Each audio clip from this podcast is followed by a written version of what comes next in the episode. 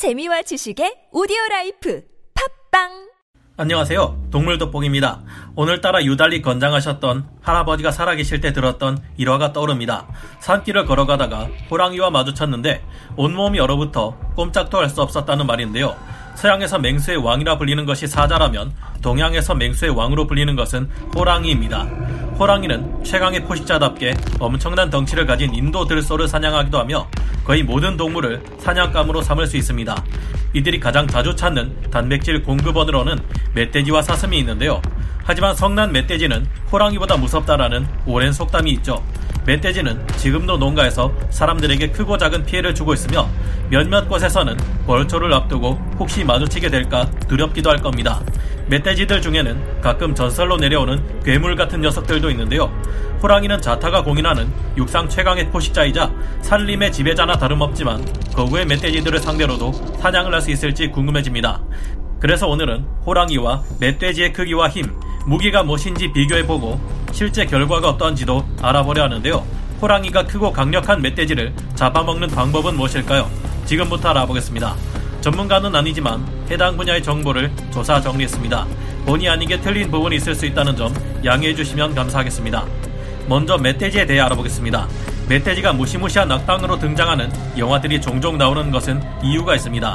보통 멧돼지는 몸 길이 90cm에서 200cm, 키 55cm에서 130cm, 체중은 40kg에서 130kg 정도지만 가끔 무시무시한 덩치를 가진 개체들이 나타납니다. 멧돼지 중 가장 큰 종류인 우수리 멧돼지, 다른 말로 만주 멧돼지의 경우는 200kg에서 300kg까지의 거구로 자랄 정도인데요. 몇 년에 한 번 정도는 300kg을 넘기는 초대형 멧돼지들의 보고가 올라오고 있습니다. 정말 손가락에 꼽을 정도로 거대해서 전설로 내려오는 멧돼지들의 경우 400kg에서 600kg에 이를 정도로 거대한데 멧돼지가 이만하다면 정말로 위압감을 풍기는 영화 속 괴수와 비교해도 손색이 없을 겁니다. 거대한 수컷 멧돼지는 어지간해서는 포식자들의 표적이 되는 일이 잘 없습니다. 아시아의 멧돼지들에 비해서 덩치가 비교적 작은 홍멧돼지가 암사자에게 역습을 가해 죽인 경우도 있는 판국에 그보다 큰 멧돼지는 더욱 위험하겠죠. 멧돼지의 날카로운 엄니는 자신을 잡아먹는 맹수들마저 크게 다치거나 죽음에 이르게 만들 수 있는 무서운 무기입니다. 이를 증명하듯 실제로도 멧돼지의 엄니에 찔려 죽은 맹수들의 모습이 다수 보고된 바 있는데요. 멧돼지는 한 번 덤벼들기 시작하면 상대방이 움직이지 못할 때까지 죽기 살기로 덤벼드는 무서운 동물입니다.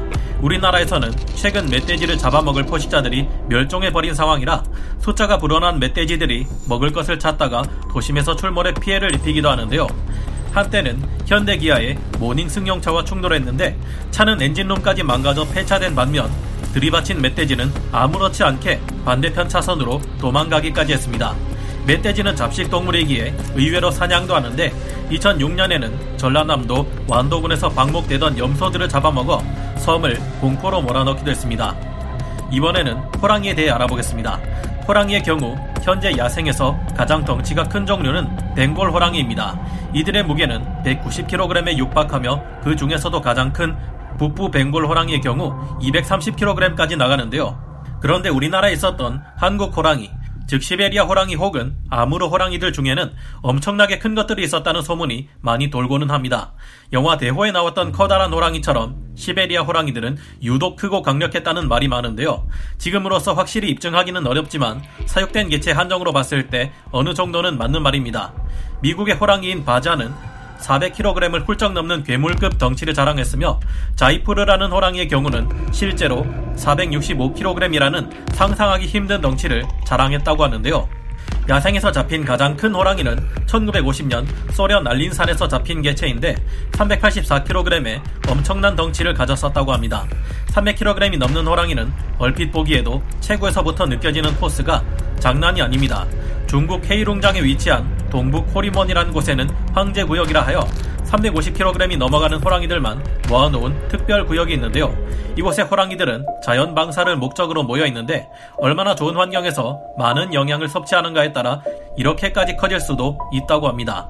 한때 성행했던 호랑이 남획으로 인해서 현재 야생의 시베리아 호랑이들은 심할 경우 176kg대까지 작아졌지만 남획 이전에는 이들의 평균 크기만 해도 약 216kg에 육박했다고 합니다. 시베리아 호랑이는 여건만 갖추어지면 자신보다 더 크고 힘센 맹수인 불곰을 단독으로 사냥할 수도 있으며 벵골 호랑이는 최대 1톤에 육박하는 커다란 수컷 인도 들소들도 사냥하기도 합니다. 인도 국립공원의 벵골 호랑이들은 먹잇감의 44.8%를 인도 들소로 충당하고 있다는데요. 인도 들소는 평균적인 개체들을 살펴보아도 아프리카 물소보다 더욱 크게 자라는 엄청난 동물입니다. 벵골 호랑이가 사냥한 인도 들소 중에는 무려 1톤을 훌쩍 넘기는 거대한 수컷들도 상당수 있다고 하는데요. 실로 대단한 일입니다. 자신이 가진 덩치의 5배에서 6배에 달하는 동물을 혼자서 쓰러뜨린 것이니까요. 자주 볼 수 없는 아주 드문 경우이기는 해도 호랑이가 성체 코뿔소나 아 성체 코끼리를 혼자서 사냥한 적도 있을 정도입니다. 호랑이의 가장 무서운 무기는 7cm 가량 되는 송곳니인데요. 이 송곳니로 호랑이는 먹이의 목동맥을 공격해 머리와 신체를 오가는 혈액의 순환을 완전히 차단하는 것이 가능합니다. 호랑이와 같은 고양이과 동물들은 송곳니에 몰리는 힘이 특히 더 강하며 짧은 주둥이를 가지고 있어서 송곳니에 작용하는 턱의 힘이 덜 분산됩니다. 또한 앞발로 내어칠 때의 힘은 상상을 초월하는 수준이며 암소 정도 크기의 짐승도 뇌진탕을 일으킬 정도입니다.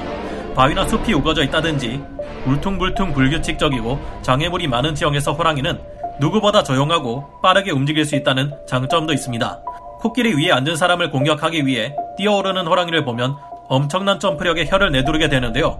호랑이는 복잡한 지형에서 빠르게 이동하며 매복해 있다가 순간적인 민첩성을 이용해 사냥감을 기습해서 사냥의 성공률을 더욱 끌어올리는 영리함을 보입니다. 그렇다면 호랑이가 거대한 멧돼지를 어떻게 사냥할 수 있는 걸까요? 아무리 멧돼지가 호랑이의 주요 먹이라고 해도 정면 대결에서는 쉬운 상대가 아닌 것 같습니다. 싸움 끝에 멧돼지를 쓰러뜨리는데 성공한다 해도 한 번 제대로 받쳤다가는 얼마 지나지 않아 호랑이도 죽음에 이르게 될 텐데요. 따라서 호랑이는 특유의 은밀함과 기습 능력을 잘 살려야 하며 멧돼지는 살아남기 위해서 제대로 된 유효 타격을 반드시 입혀야 하는 입장입니다. 호랑이는 멧돼지를 사냥할 때 매우 효율적인 전략을 씁니다. 호랑이는 잘 보이지 않는 곳에 숨죽인 채 매복해 있다가 조용히 뒤로 다가가 멧돼지의 목을 꺾어 일격에 쓰러뜨리는 방식을 구사합니다. 혹은 조용히 숨어 있다가 전광석화 같이 튀어나가 깜짝 놀란 멧돼지가 반역할 수 없는 사각지대에서 오랫동안 멧돼지의 급소를 물고 쓰러질 때까지 버티기도 하는데요. 일반적인 멧돼지는 태어난 지 고작 16개월 된 호랑이가 사냥할 수 있을 정도로 그다지 어려운 사냥감은 아닙니다. 사냥 장면을 잘 보면 갑자기 뛰어든 남컷 호랑이가 멧돼지의 목덜미를 물고 있으며 멧돼지가 발버둥쳐 봅니다. 하지만 호랑이는 끝까지 이를 놓지 않고 나머지 세 개의 다리로 버텨가며 유리한 위치를 절대 빼앗기지 않습니다. 결국 힘이 다 빠진 멧돼지는 쓰러지고 말죠. 멧돼지도 300kg이 넘어가는 거대한 개체의 경우 호랑이가 사냥하기 쉬운 것은 아니며 웬만하면 작은 개체를 노리려 합니다. 하지만 호랑이 또한 200kg에서 300kg에 가까운 거구의 포식자이며 단독으로 1톤이 넘는 인도 들소를 사냥하기도 합니다. 드문 일이지만 기습을 통해 인도 코뿔소의 목을 부러뜨려 제압한 적도 있는 만큼 멧돼지에게도 그렇게 할 수 있습니다.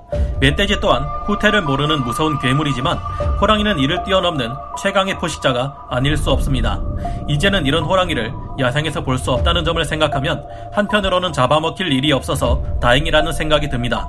하지만 호랑이가 없어서 멧돼지들이 사람들과 충돌을 일으키고 있으며 한반도의 상징이나 다름없었던 한국 호랑이를 이제 볼 수 없다는 것을 생각하면 아쉽기도 합니다.